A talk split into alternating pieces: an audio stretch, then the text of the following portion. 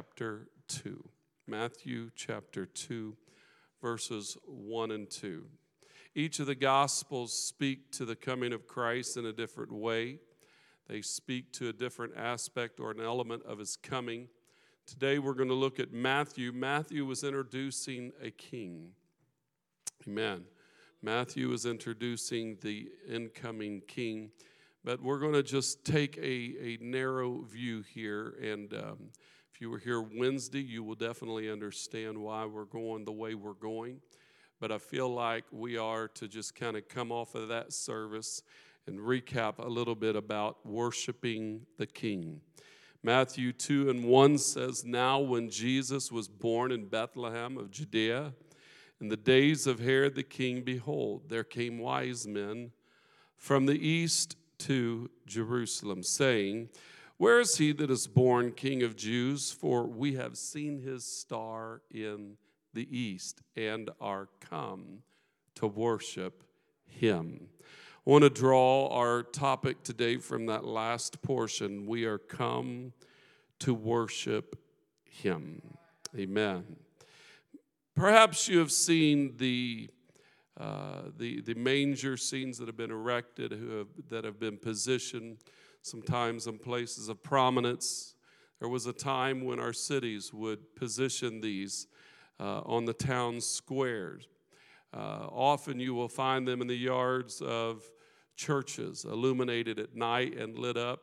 Sometimes you will see living scenes of nativity. You will see where they have taken. Uh, they have taken the, real live animals and they will create a scene with live persons who will sit outside in a simulated scene of the Nativity and you will see the shepherds that have gathered there. You will see the positioning of Mary, Joseph, and the baby. And often you will see uh, the wise men, or as we have made them to be known in modern carols, the three kings from afar. But uh, there, there's a lot that we could open up and discuss about these uh, persons and who they were, where they are from. The Bible does let us know that they had come from the east, uh, they were of Orient, and so.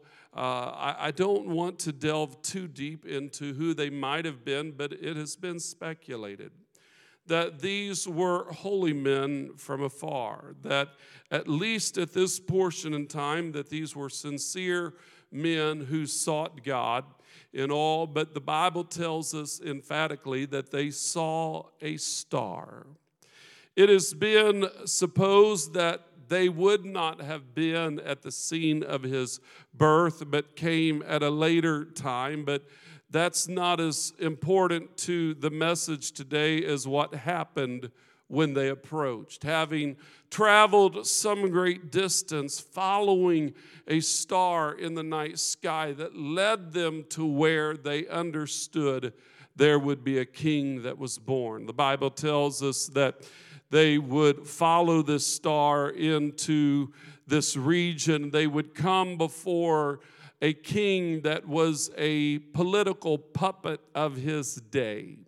He was positioned in such a way simply as a token to the Jewish people under the rule of the Roman government. And so he lived in his palace and he experienced a life that was posh. But as he went through his mechanisms of his daily existence, uh, he, he just enjoyed the pomp and the circumstances of his facade of royalty.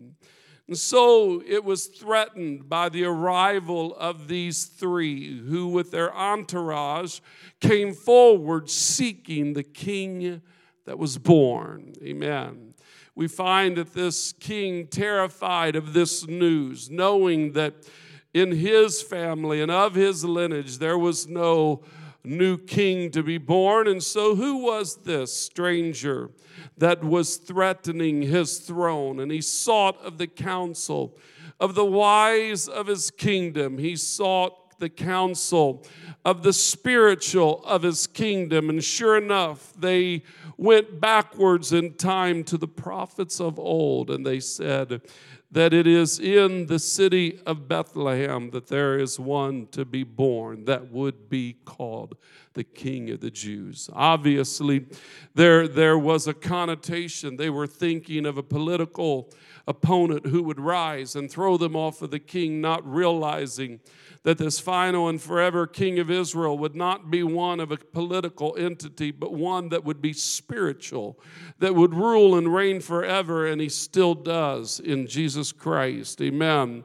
And so he was threatened, and he sought of these three to find this one that they, they came to worship. And when you do, let us know. We want to worship him as well.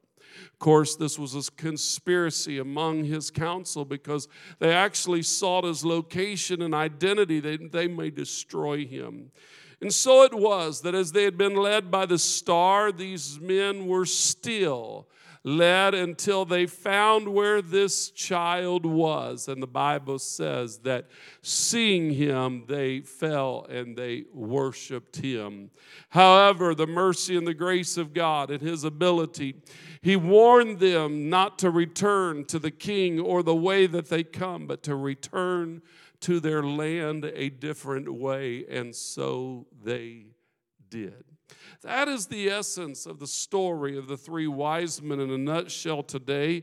But I want to consider for a few moments this morning this story from a particular viewpoint. We find that 33 and a half years later that there would be a Roman governor who would ask, What do I do with Jesus? Pontius Pilate, who was the governor, he was the Roman prelate of this land, and he was charged with one singular purpose, and that was simply to keep the peace. He was not worried about the plans of the future or the history of the past. He was simply there to make sure there were no uprisings or anything that challenged the government that had put him in position. And so it was that the crowds of the Hebrew nation had risen up in anger and frustration at this one who called himself the King of the Jews. And so it was that he sought to bring about peace, and he is trapped between his own findings, where he would say to himself, I find no fault in him, yet he wanted to bring about harmony among the people. And he was caught in this position what do I do with Jesus? So it was, we find that he was caught in the conflict of Christ and he wondered, What do I do? This, this is nothing new because from the time of Christ's birth, there was the question of what would we do with Jesus. We find that there were three responses to the birth of Christ. First was the hostility of King Herod, who thought his throne was threatened.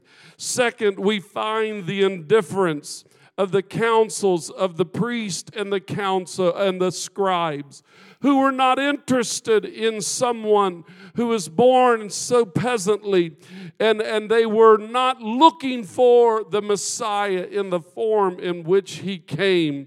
But thirdly, we see the adoration of those who had traveled some distance to a Savior that they would not know from history or legacy, but they were simply following something that was in their spirit and heart that could not be dismissed. And I propose to you this morning that such responses still dwell among us today. I find that when we are confronted with Christ in the spirituality, even as services as we have experienced today, that there is something that can rise up in our spirit, that we feel this is nonsense and this is not necessary. And why is it that there's something that wells up within our humanity that says this is ridiculous and there is no reason to become so exuberant to act as we have or to surrender our life to Christ. No, thank you. Simply not interested. And I have even seen a response of violence as people turn their heart away from God and walk out angrily. Why? Simply because this is and can be a response to the Savior. I've also seen people leave in indifference. It's, it's good to hear the songs, it's nice to come together, it's good to be a part of community, but it really doesn't do anything for me.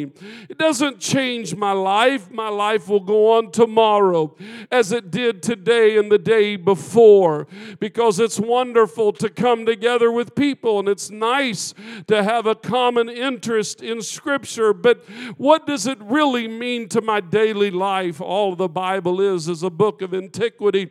It's just old, uh, old sacred pages, and, and God is somewhere in the celestials, but it has nothing to do with my daily existence. And so we live onward in a place of indifference. It's nice to know there's a God out there somewhere, but I'm just going to live tomorrow as I did today, and today as I did yesterday, and it's not going to make a difference. But I'm thankful today that there's another response that is open to each and every one of us, and that is to reach into the recesses of our spirit and our heart and to open up the door of our spirit to the existence of one that is greater than we have ever known in any other capacity. One who came to save his people from their sins, and that includes me and that includes you. One who came to bring life and that more abundantly. One who came to undo the works of the adversary, our enemy, and Satan. And so it is when we open the door of our heart to our Lord and Savior, when we give Him access to our spiritual side. I propose to you there is an emotional reaction to which we may not be prepared. I've seen people set up on these very pews and wonder, why is it that I am compulsed uh, and I'm compelled to cry and weep? Why am I having such an emotional reaction? Why do I feel what I feel? What is it that is in this place? It is more than the beauty, the harmony, and the excellence of the songs that we sing. It is more than the camaraderie of those that, that we have gathered together with as companions in worship. It is more than simple emotion, but there is something that we have done when we open our heart to our God. We have begun to break down walls that we have erected that have protected us from harm, that have protected us from being abused by others, that have protected our emotion and our mental state, but we have allowed Him in beyond the armor that we have used for all these years to keep us in a place that we thought was safe. Don't be surprised when you open the door of your heart that you might feel something or experience something that you have never felt before. But I propose to you this morning that it's not just a one way street, but it is something that we can give as much as we receive. And today, the peace of God has fell in this place and it has enveloped each and every one of you. The power of God is moving and ministering in this house to enable us to overcome the things of this life. The joy and the hope of God seeks and it desires to fill your spirit, amen, with dreams of possibility. But it's not just what we receive. But I say to everyone that is in this house, so can we give back to Him as much as we have been given, we can give. Amen. And we do so in our adoration. For the Bible says of these who came from the east, even though they truly did not know who it was they were seeking, they did not know His identity, they did not know His name.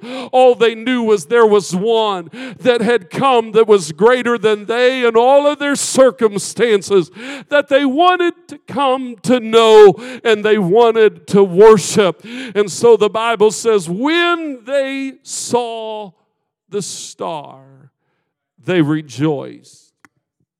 They rejoiced.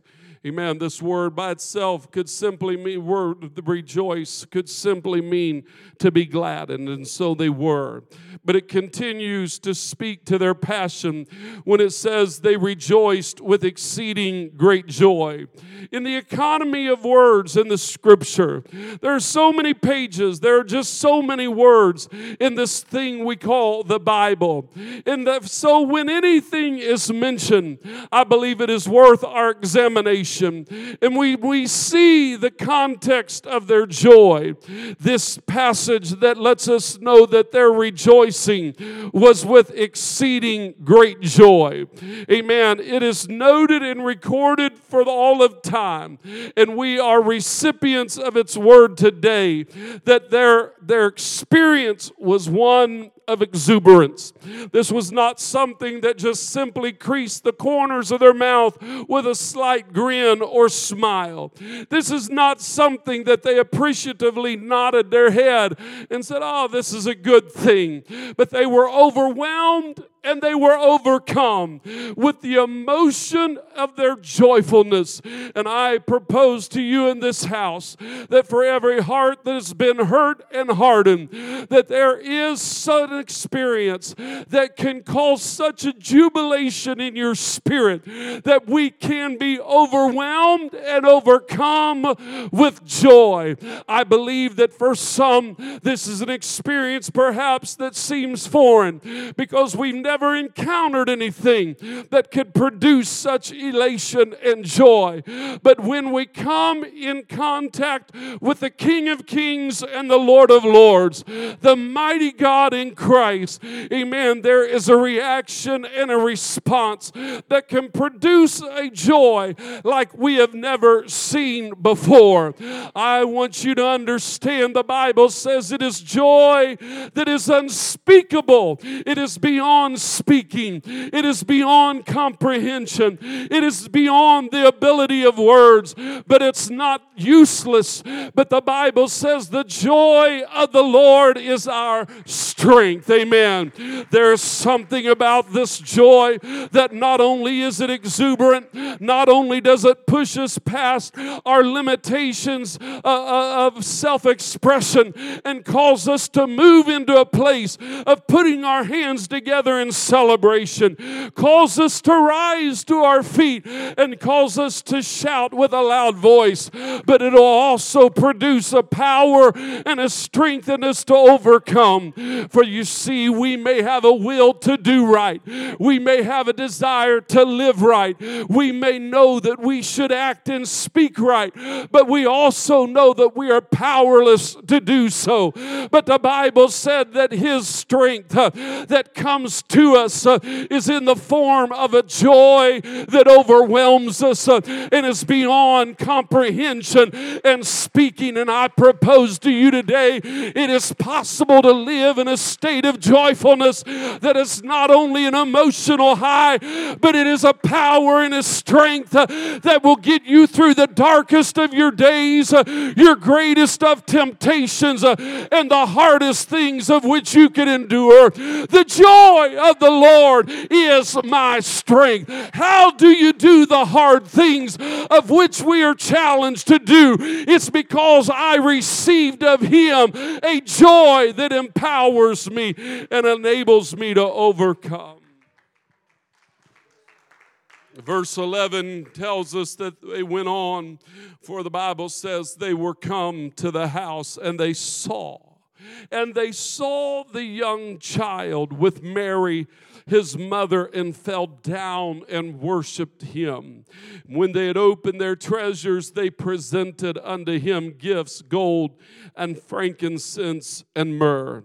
We understand that the gifts that they brought to him, though un- unusual in our uh, modern world, they were not only uh, uh, valuable, of great expense, but they were incredibly appropriate they were considerate. In other words, they were thoughtful. And these gifts that were given of gold, frankincense, and myrrh. The gold recognized his royalty.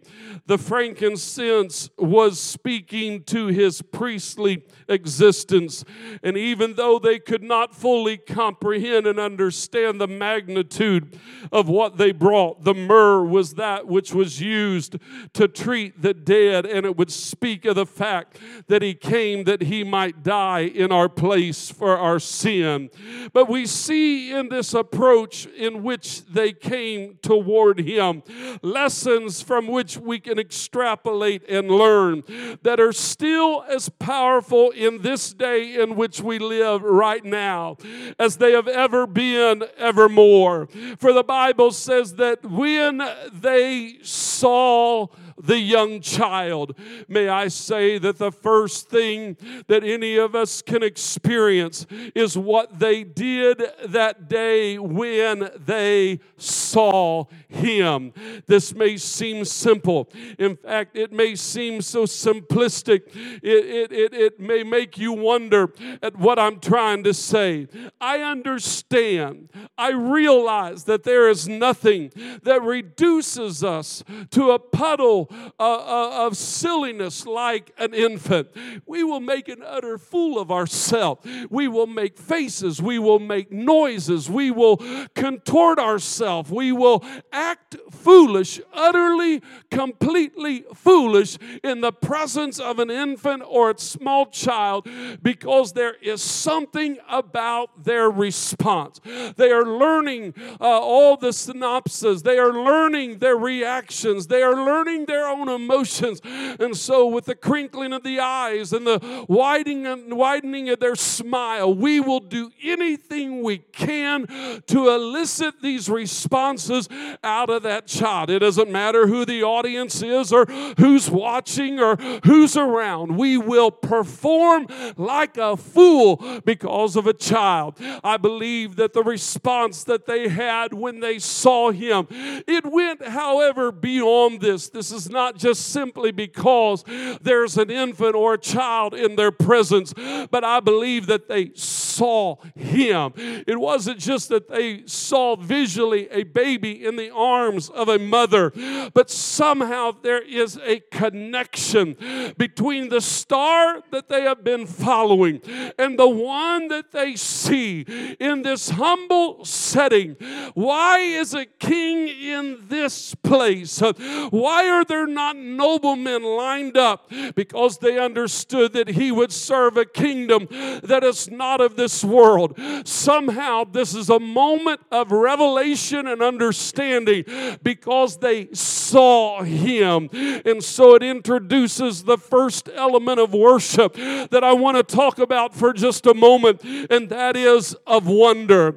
Isaiah, the prince and prophet, would tell us that there is something about him, our talking about our God and his identity, that we must comprehend yet today. And that is, I propose, the first name of God. Because when Isaiah goes through the litany of who he is, speaking of the one who would be called the everlasting Father and the mighty God, he starts off with his name shall be called wonderful. And so it is. And yet today we must understand that the awe of who he is and the wonder of his majesty and the sense of being overwhelmed at the one of whom we speak, he is not a God among many. He is not just another God, but He is the one and only God. There is no other God beside Him, there is none other like Him. There is none to whom He can be compared. I'm not trying to just rile you up emotionally, but I'm stating a fact uh, and I am creating right now an, a, a foundational understanding that we have got to come to the conclusion He is incomparable. He is matchless. Uh, amen. And when we see Him for who He is, when we recognize the wonder of the one it is that we have come into His presence a few minutes ago when we were singing the songs and we were moved by emotion and we were overwhelmed by what we feel. May I tell you, it's more than just goosebumps and good feelings, uh, but it is the King of all kings. Uh, it is the Lord of all lords. Uh, it is the mighty God that stepped into this place. And as David would look into the celestials and wonder, Who am I that you would even be mindful of me and that you would consider me? That is the kind of wonder and all that I want to have every time I feel His presence and every time I hear His name and every time I sense His voice. Lord, who am I that you would choose me? And who am I that you would visit me? And who am I that you would call on me? And who are we that He would walk into this house uh, as the guest of honor? Who are we that He would walk through us uh, with our darkest trials and our longest nights? And who are we that He would be considerate of everything that we would deal with, that He would know the pain that we suffer and the hardships that we endure? Who are we? But when we consider that the God of all heaven is moved uh, by compassion for what we deal with and we suffer, then I consider in all, my God, what a privilege it is to know you. Only when we see him. Same one who wrote and said, His name is to be called Wonderful. Isaiah writes, from a place of vulnerability and transparency. He says, In the year that King Uzziah died, most likely a relative of his, a hero of his, a mentor of his, now this king has passed away. Situations concerning were not good, and so it could have been that he might have been bitter, frustrated, irritated, and angry. But in his time of loss, grief, and suffering, the Bible says he went into the house of God. Lord, I don't know what's going on and I don't know why you would allow this, but I do know one thing. There's no place I can go like your house to find the answers. And it was in that moment that the presence of the Lord filled the room, for the Bible says it shook and quaked. Angels filled that place with singing, Holy, holy, holy, the Lord God Almighty. And Isaiah says, I saw the Lord. I saw him high and exalted, and his glory filled the place. Let me tell you what has happened in this house more than once, but we have experienced it again today, and that is the glory of God filled this house. Amen. His glory that filled that place was the victories that had been won, that He would win. Amen. And so we are still recipients of that glory yet today. And when that glory filled the house, we find that Isaiah comes out with this remark I saw him high and lifted up. Let me just let me just say what I'm trying to say. It is impossible, I believe, to truly worship him without seeing him. Amen. Amen. Amen. And it matters more how we see him than we see ourselves. Bible tells us of when Jesus encountered a man of Gadara. This man had been stripped naked due to his mental state. His state of mind was one that had been addled by demons and oppressive spirits. He was chained and the chains had been broken. And he lived maniacally as a wild man in this wilderness place among the tombs. But the Bible says when he saw Jesus, when he, I, I can't emphasize this enough, we have got to see him. This man was a demoniac. This man was controlled by a thousand devils. This man was living a life that was disorderly. This man was the antithesis of everything we would consider a good or godly person to do. It did not matter as much his state of being or where he was. Amen. And, and so we got to understand this as worshipers. It's not as much as where we are as much as how we see him. Ah, uh, somebody needs to get a hold of that right now because you have lived in a prison of how you yourself. You can't get past what you've done, the mistakes you've made, and the past that is behind you. And every time you go to lift your hands, guilt and shame tell you you're not worthy to worship, you're not worthy to praise Him, you have no right, you have no ability. Put your hands down. You don't belong here, you don't fit in. God's not interested in you, and He doesn't care about you. That's what guilt and shame, that's what sin and sorrow and sadness whisper. But the Bible says, tells us, amen, that this man, when he saw him in his state, it was not the state he was in, but it was how he saw the Lord. What I'm trying to tell you today, it is a trick of the devil to get your eyes on who you are, where you've been, and how you've lived.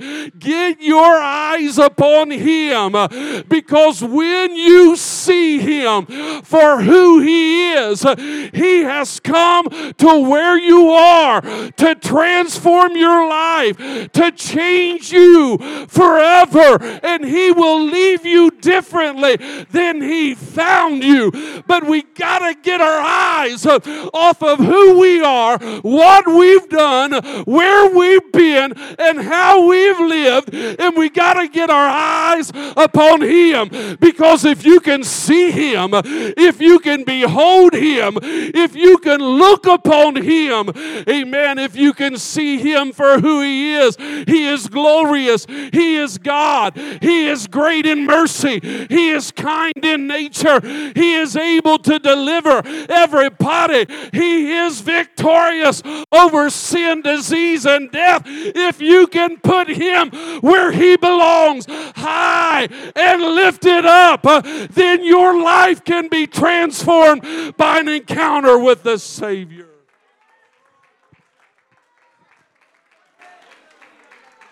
And so it matters in our worship how we see Him. Because the response to truly seeing Him, amen, the response to truly seeing Him, He is exalted and we are humbled. See, some people ask for humility. The Bible says we should be humble. We should be lowly. Does not mean we are self punishing, does not mean we mentally beat ourselves up. Humility is not beating ourselves down. Humility is about putting Him where He belongs, and it changes the perspective of who we are. When David beheld the glory of God, he said, Who am I? Amen. There's something about putting God where He belongs. It puts us in our proper position of humility. And so exalting Him is essential because it positions us where we need to be. Amen. We find the Bible says, and they fell down and worshiped. The connotation of worship in all of these words is one of bowing and, a, uh, and coming before Him. Literally, in the culture of which we speak of their time, it meant kissing the ground. They would put themselves so far down toward the ground that their, their face would be upon the soil. And so it was that when you come before a potentate or of royalty, that you would literally bow to the point that your face would be in the earth. And so it was that this awe and wonder of who he was, when they saw him and saw him for who he is, it put them in a position of humility. Amen. And this is essential for worship because we cannot worship him high and exalted. For the Bible says that every proud thing lifteth itself up against God.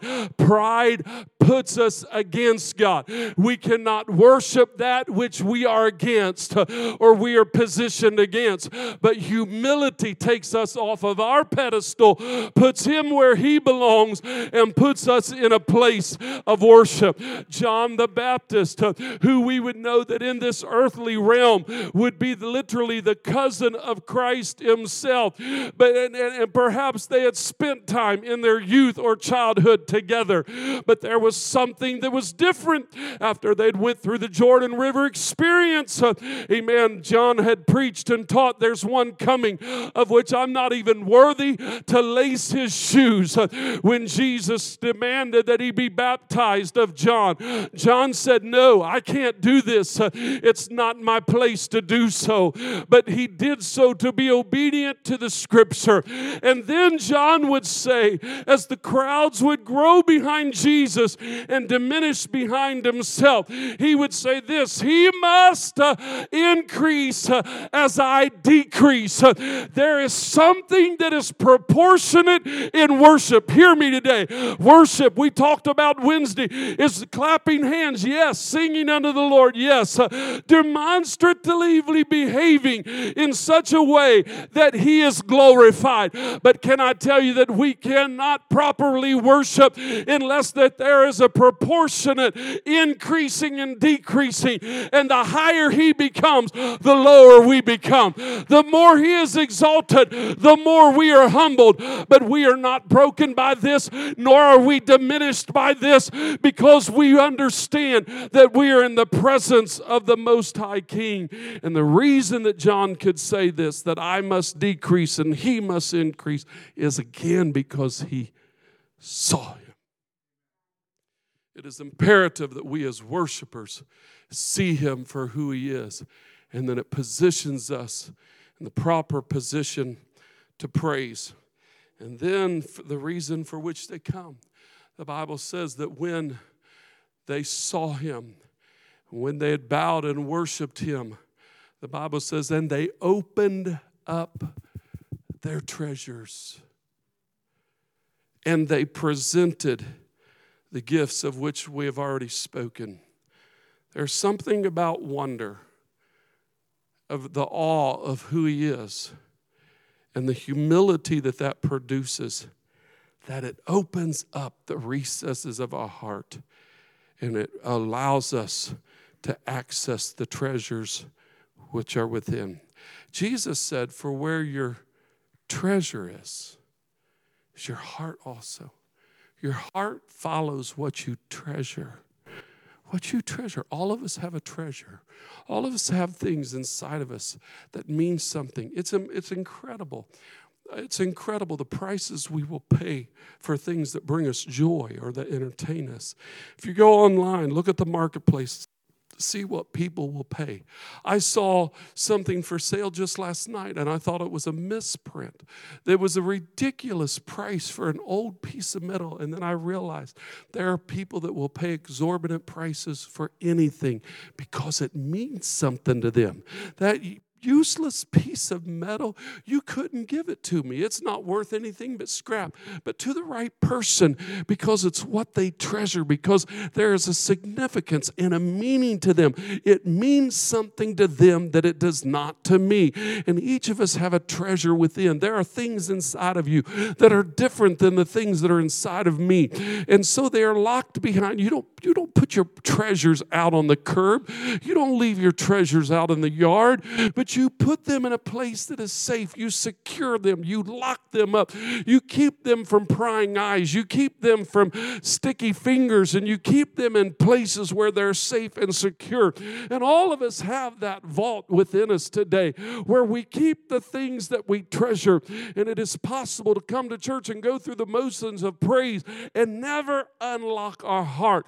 But if we are truly in awe of who He is, and if we are truly in a place of humility, the next step is that we will open up our heart and that place where we keep and contain our treasures, and we will open our treasures unto them.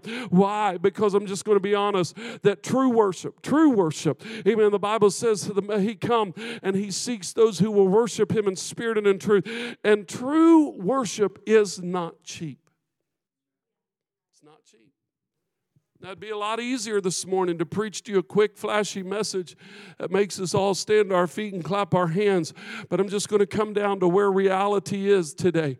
Amen. The Bible says that there was a man who loved the Lord with all of his heart until the Lord said, If you're going to follow me, you're going to have to sell all you have and give it to the poor, and then you can follow me. What was this? This was a test. This was a revealing of his heart.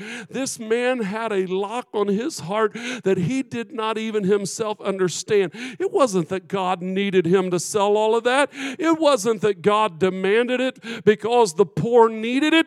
It was a revelation to him of what he truly valued. There are those of us today who have said, Lord, Lord. There are those of us today who have raised our hands and worshiped him.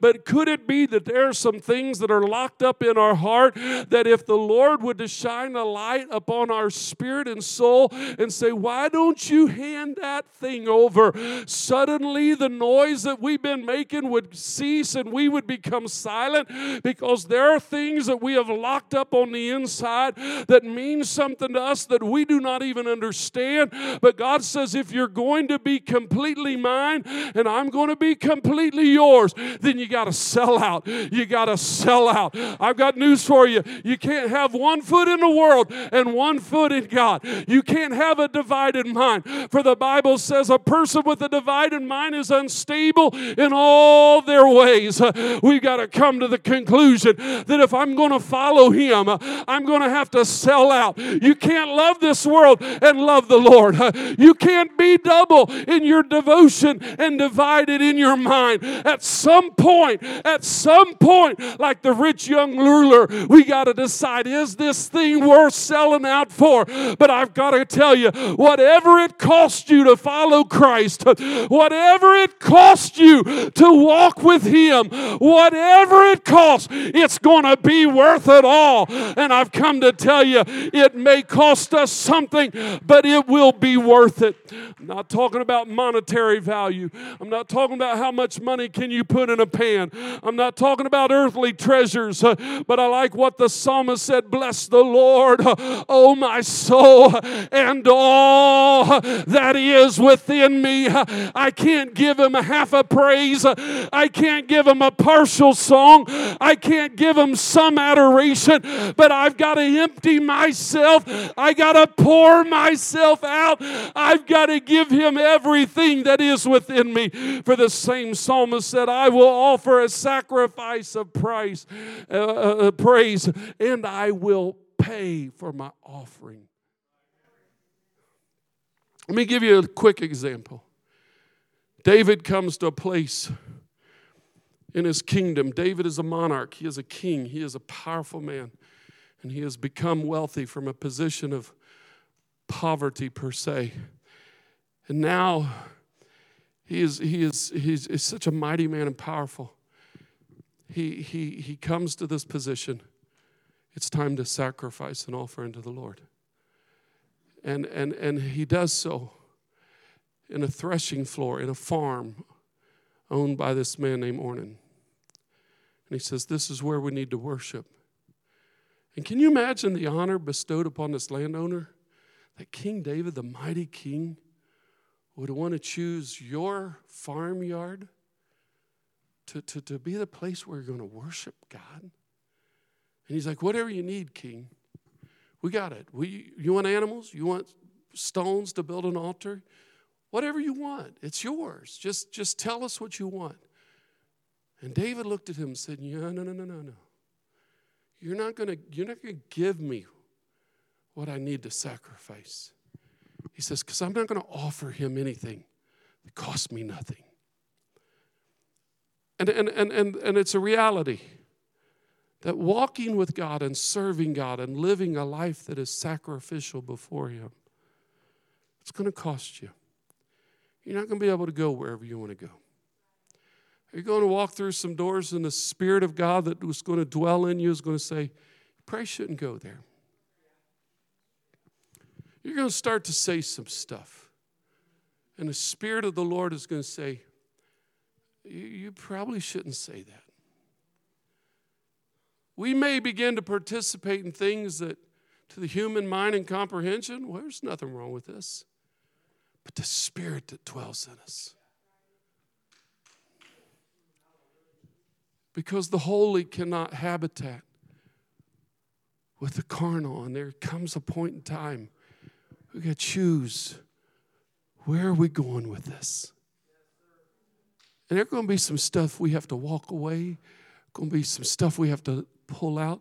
Let me tell you something. There's some hurts and there's some wounds and there's some bitterness and there's some anger and there's some frustration that if we're going to walk in the Spirit and live in the Spirit, it's going to cost us something to leave it and to not hold those feelings and not to hang on to those wounds. Spirit of God began to make something evident in my spirit, in my heart, in my life. This week, is that still an issue? Is that still something that I got to lay aside? I didn't even know it was a problem. But if His Spirit is going to dwell within me, it's going to cost me something to lay that out and to open myself up and to bare myself and say, God, I'm willing, whatever it costs. I want my life to be a worship unto you. The vulnerability, the transparency, the willingness to empty ourselves. It cost us something as we stand all over this house.